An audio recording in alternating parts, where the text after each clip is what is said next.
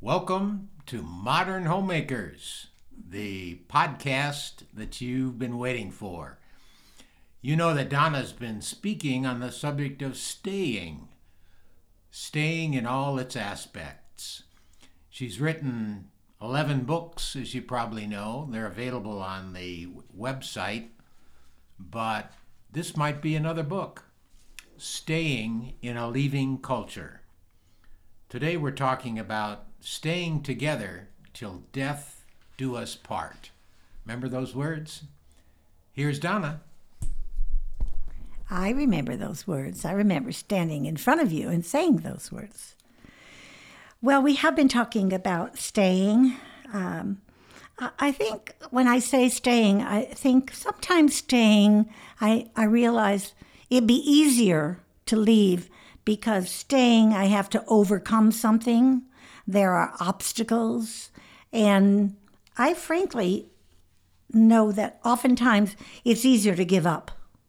It's easier to give up. George Fox, who is an old gentleman who wrote about waiting, and he said there is a stayedness, S T A Y E D, stayedness, about waiting waiting for God. And of course, the scripture is full of places where he calls us to be still and to wait.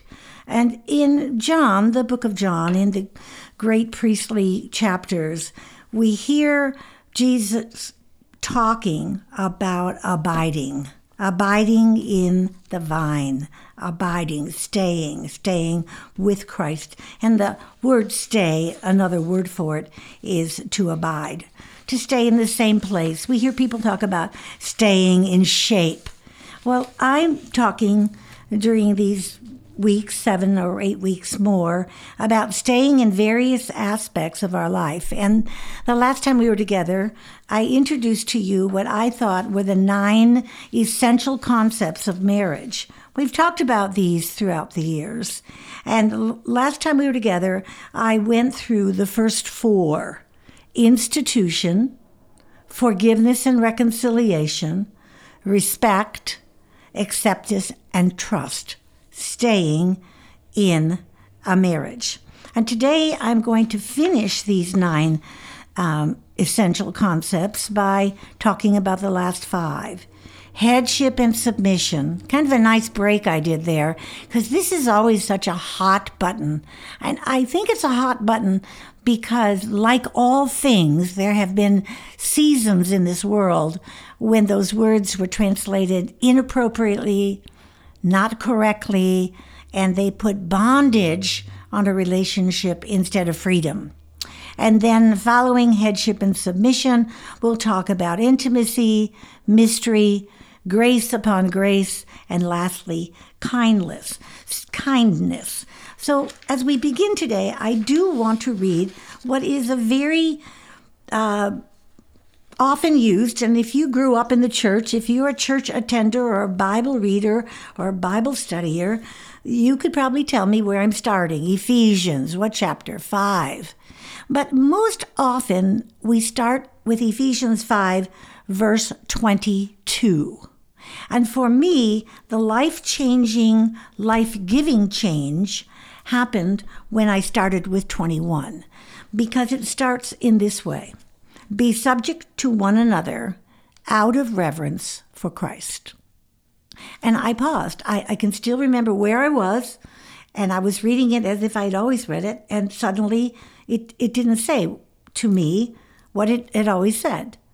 Because it said to be subject to one another out of reverence for Christ. Now, this is gathered together with headings in modern translations in the Christian household. It's not marriage, it's talking about the Christian household. And in the second, the next verse, the 22nd verse, he says, Wives, be subject to. So we know that this is the area where wives and husbands are talked about. I actually, I think if you counted the words, letters, or syllables, there's more conversation to the husband than there is to the wife. But when I read that, be subject to one another, it fit very well with something that David and I learned about through very close friends about the notion of being in agreement. The notion about being in agreement. And I can remember Elisabeth Elliot saying, Plan A is agreement, Plan B is submission. So I'm going to read these verses to you uh, as slowly as I can without taking too much of our time.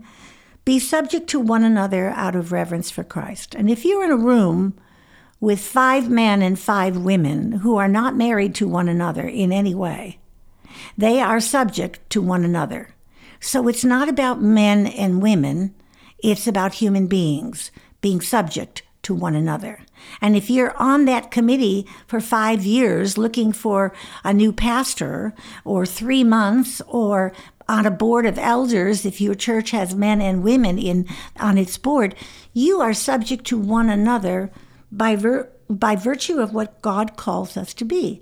Now we take this and wrap it around the household. That means your children, your husband, your wife, and that's in the grace of God. We're subject to one another. Then he goes to wives. Be subject to your husbands as you are to the Lord. For the husband is the head of the wife, just as Christ is the head of the church, and the body for which is the Savior. I must pause every few verses. When I read, just as Christ is the head of the house, I always have this sigh and I think how many times I've said, Thank you, Lord, that you didn't make me a man. Because that responsibility, being subject to Christ in his relationship to me, is like the head of the church, like Christ is the head of the church. Just as the church is subject to Christ, so wives also ought to be subject to their husbands. Husbands. Now that that took three verses. Husbands starting at verse 25 of Ephesians 5. Love your wives, just as Christ loved the church and gave himself up for her, in order to make her holy by cleansing her with the washing of the water and the word, so as to present the church to himself in splendor, without a spot or a wrinkle or anything of the kind. Yes, so that she may be holy and without blemish. Every time I read that, literally every time I read that, I want to go to my husband and say, Oh, you poor baby. I, I'm sorry that assignment was given to you to help me try to be holy, to help me be available and to present myself to God as He was presented to the church without a spot or a wrinkle or anything of the kind, that I would not have a blemish. Now, that's a lot of that's a lot of watching over me. That's a lot of praying for me. That's a lot of caring for me. In the same way, husbands should love their wives as they love their own bodies. He who loves his wife loves himself. For no one ever hates his own body, but he nourishes it and tenderly cares for it, just as Christ does for the church, because we are members of the body. I don't know about you, but I love to wrestle. And David and I have been wrestling since we met. Uh, but a little less of it now that we're a little older, but we're still up for the punch and the jab and the slam and the tickle. And we have places that we call in our body, you know, places you want to pick or poke, and they'll make you jump. And I know that there are certain places I'm not to poke at David, and there are certain places he's not to poke at me. And I think you get my drift there. But the but the purpose of this is that David now is called to love me and present me like Christ was presented. Wow. And then he's to love me as much as he loves his own body. And then we go right back to where we began. For this reason, a man will leave his father and his mother and be joined to his wife, and the two shall become one flesh. That brings us right to the Genesis uh, chapter. This is a great mystery, and I'm applying it to Christ and the church. Each of you, however, should love his wife as himself, and a wife should respect her husband. It's it's a peck of words. It's deep concepts. It is not something we simply rush into. We shouldn't rush into marriage. We shouldn't rush through marriage. We should have these conversations. If you are a young woman, if you are an engaged woman, if you have a church uh, that you that offers you a premarital course or class or premarital counseling with your pastor, do it. Do whatever it takes. Do all the profiles and evaluation you can possibly take, from personality profiles to spiritual gifting profiles learn who this person is. You're very different. Right now, he's the apple of your eye, but I assure you, he won't always be the apple of your eye, and knowing him and understanding him will be a great advantage. Submission to one another is how the passage starts. In Peter and John, uh, Peter and Jesus in John chapter 13, and again, I'm flipping my pages here, it takes a second. Uh, I know where the books are. John chapter 13, verse 14 through 17. I think this is very important uh, that we read these passages. And he says, uh, So if I, your Lord and teacher, have washed your feet, you also ought to wash one another's feet. For I have set you an example that you should do as I have done to you. Very truly, I tell you, Servants are not greater than their masters, nor are messengers greater than the one who sent them. And verse 17 If you know these things, you are blessed if you do them.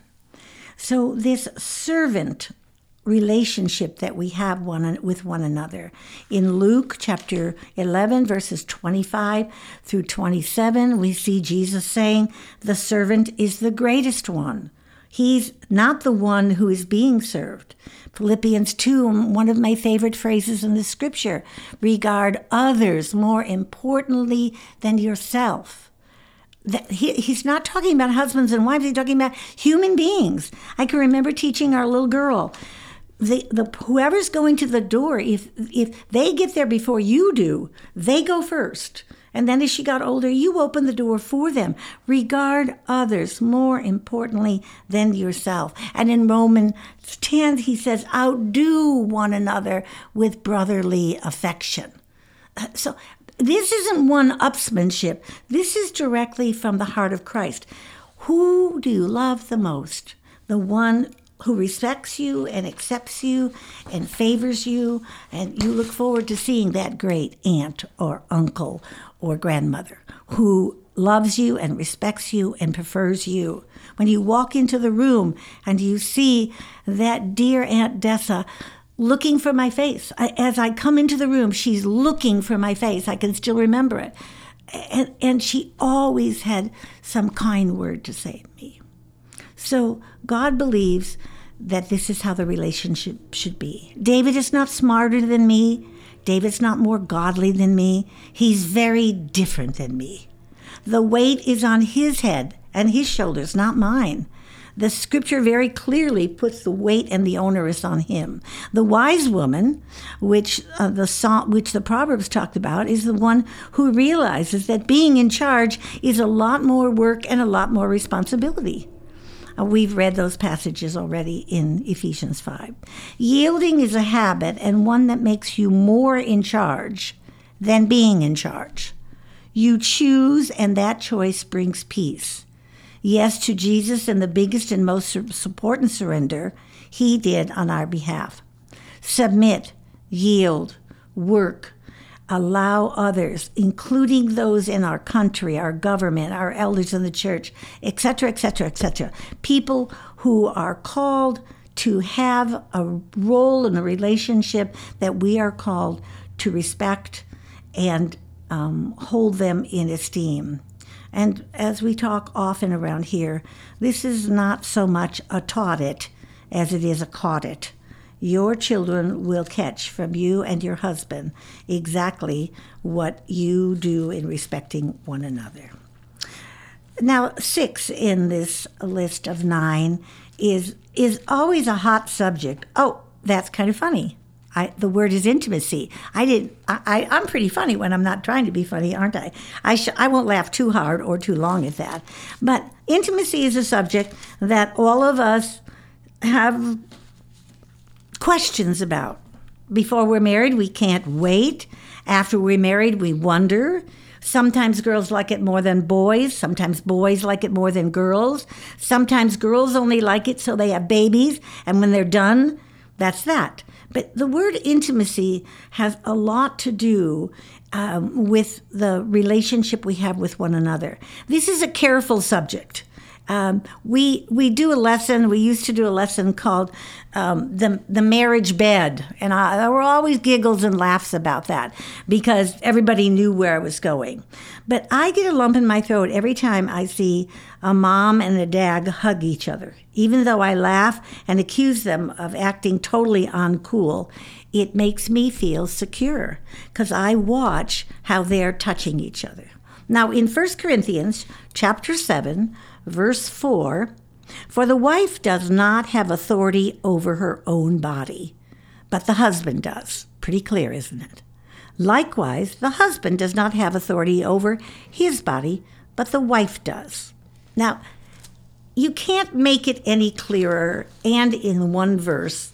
And he's talking about the body, the body as a whole his references, of course, are directions concerning marriage, and he talks about the unmarried and the widows, and what he what the married is to give the commandment. But the Lord that the wife should not separate from her husband. He goes on and talks about the marriage relationship and the divorce relationship and what happens. But this verse stands out as a very clear illustration that this is not something you use against your mate. It's not my body and you can't touch it. It's not your body and you can't touch it.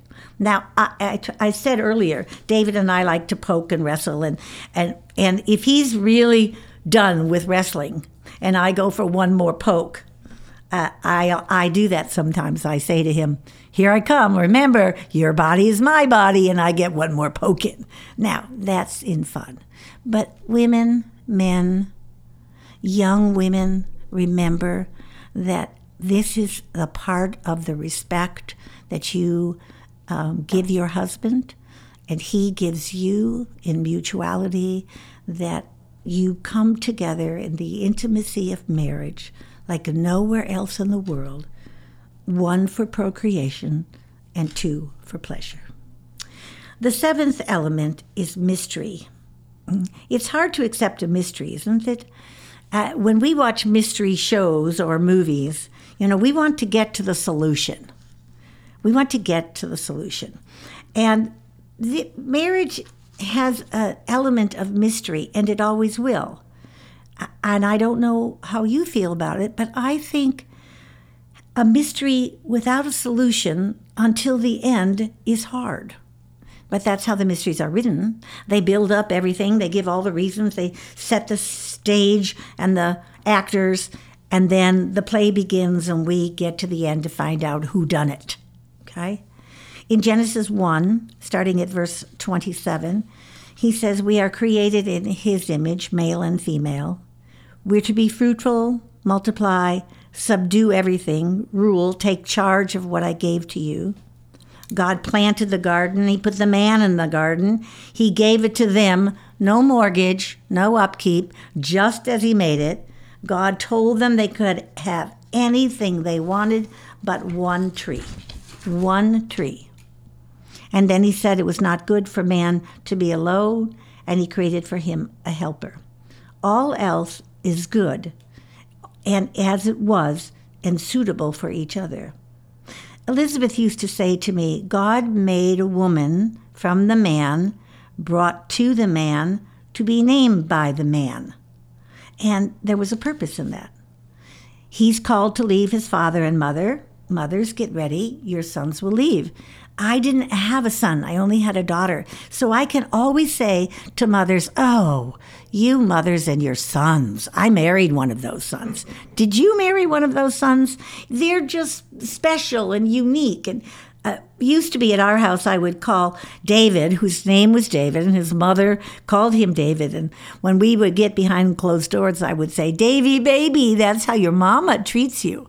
Oh, that was, those were not happy words but in chapter 2 God tells them, after you've left your father and your mother and you've done this, if you if you do all of these things, everything will, will go on. But if you eat of the tree, you will die. And then she says, You will surely die. Will I surely die? As best as I can figure this out with a lot of helpers from many scholars, man created in God's image should not be alone and was given a helper. And this should be human, not a God. They could not submit to being human. This is the core of our problem.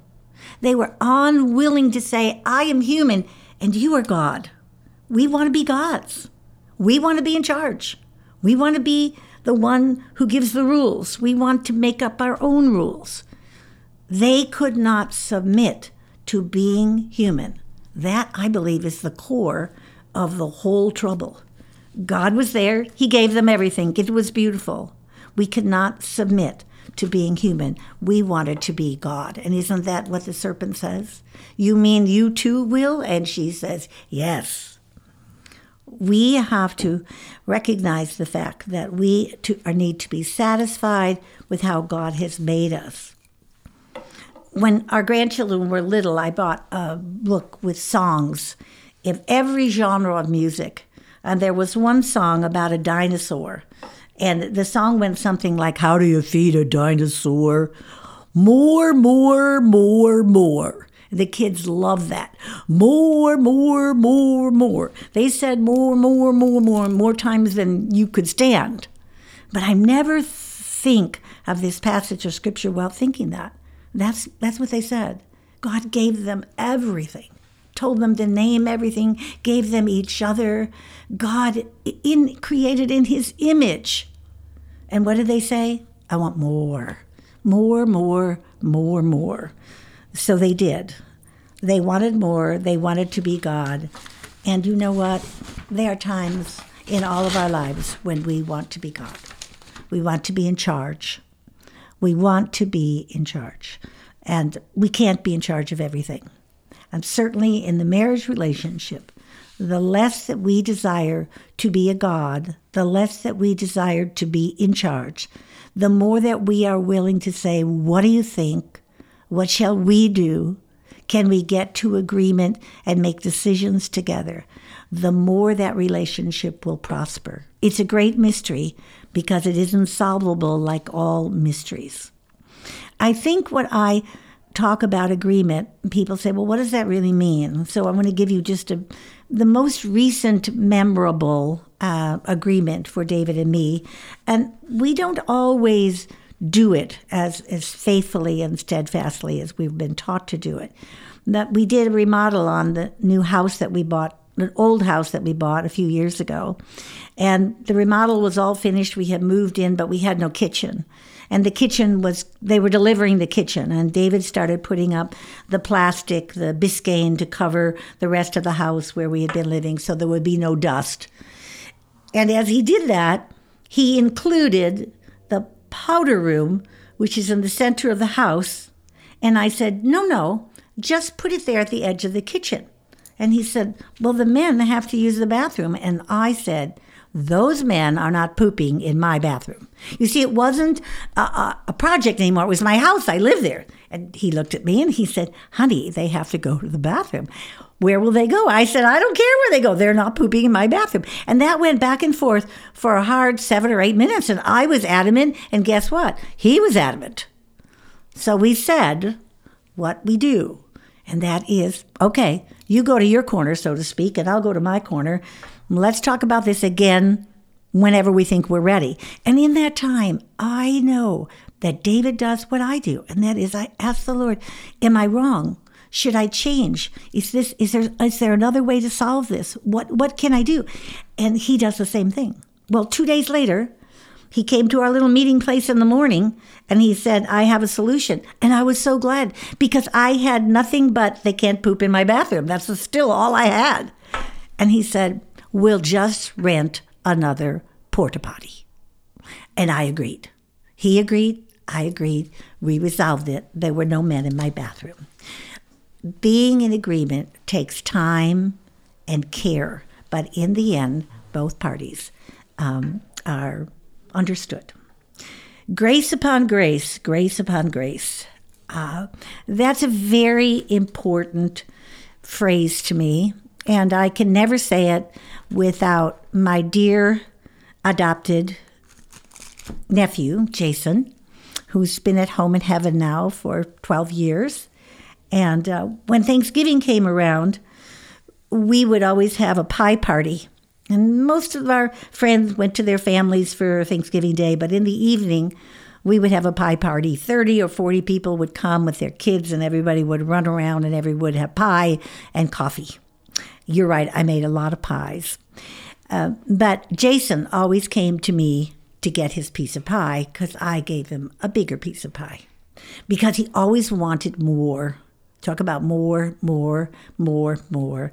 Um, Jason had some uh, issues in life and he didn't always behave in the same way everyone else did, but I was a sucker for him from the get go. So I gave him a bigger size of pie. But then came this dollop of whipped cream. And he, through the years, got to recognize that he would say, Could I have more? Could I have another scoop? Until at some point I realized that if I put that whipped cream on top, on top, on top, on top, it covered the piece of pie. It was just whipped cream. That he went away, never had to say, Could I have more? And I was reading John chapter 1, verses 14 through 17. And the phrase that we can find there is grace upon grace. I'm going to read these few verses to you. And the Word became flesh and lived among us, and we have seen his glory as the glory of a Father's only Son, full of grace and truth.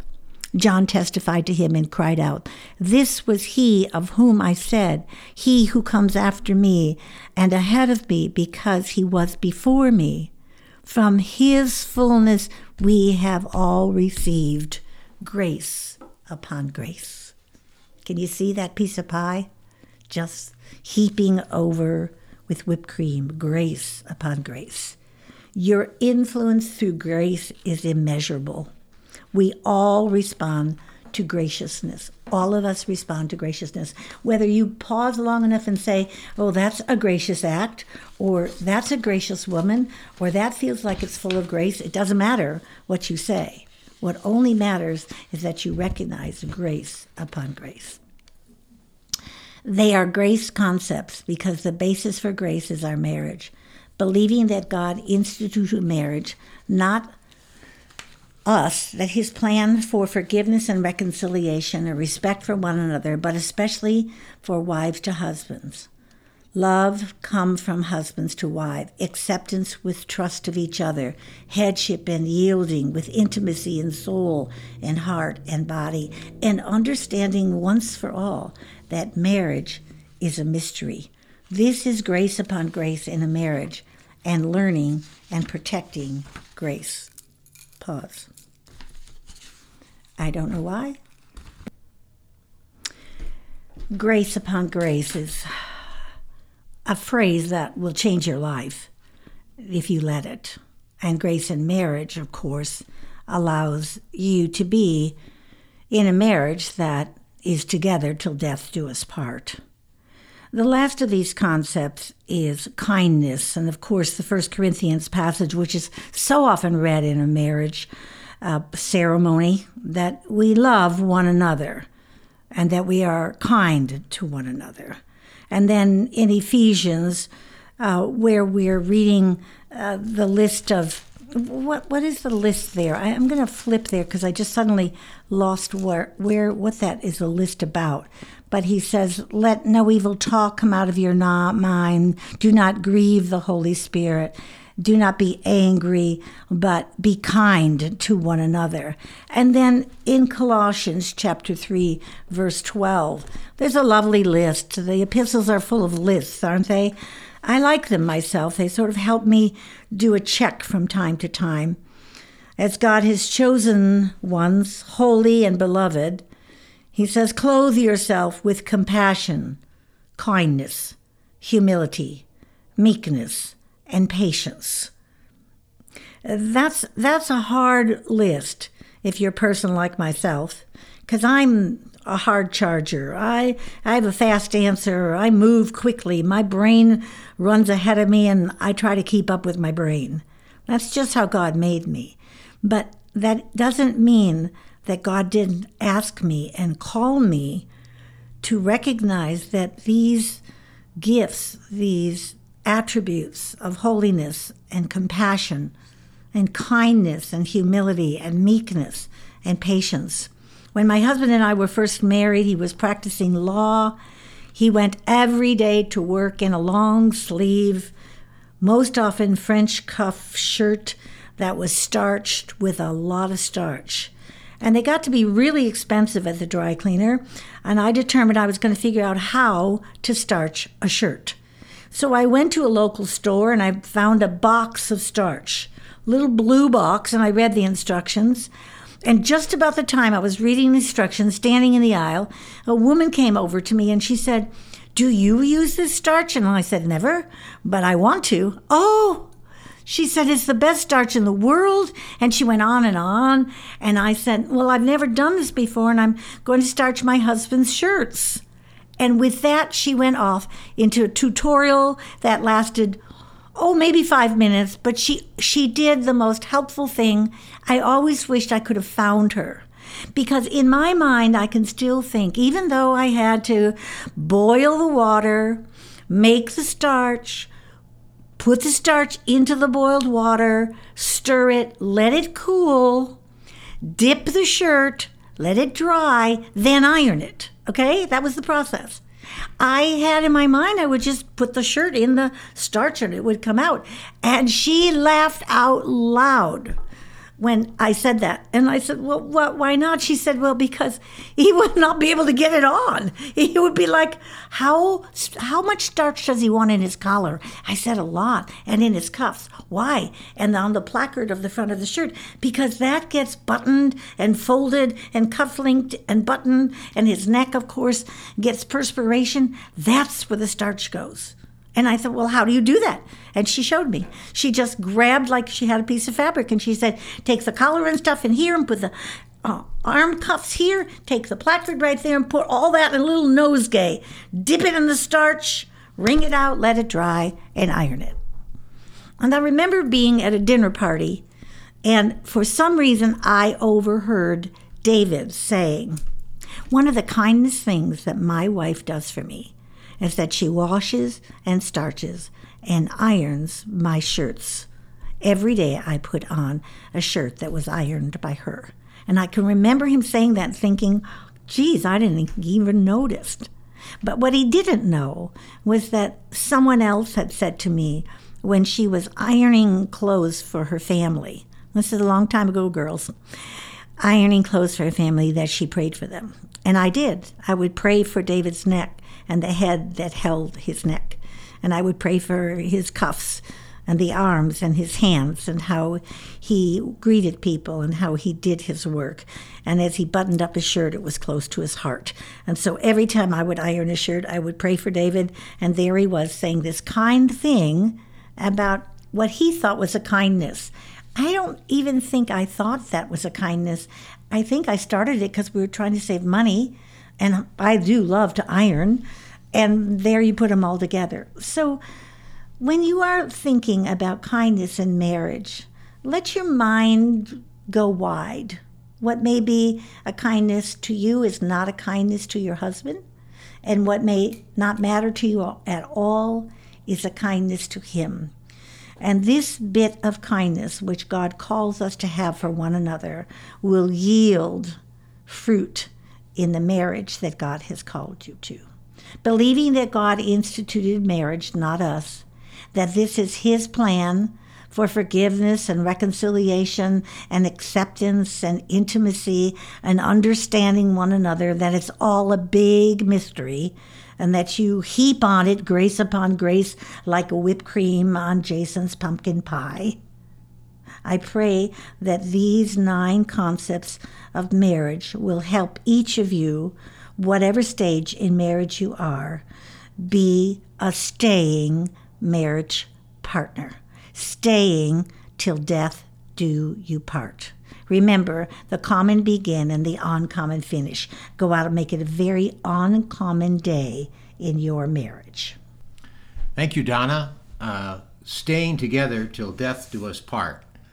I take that personally. Thank you. Now, ladies, uh, you're familiar with the website. Maybe you get the podcast from the website, but we put some Advent candles up on the website and take a look. This is a special product which we import from England that has a special Christ like image upon it and allows you to work with your family, your kids, and count down till the birth of Christ. There's a guide that comes with it to help you uh, interact with your kids. So, thank you for listening.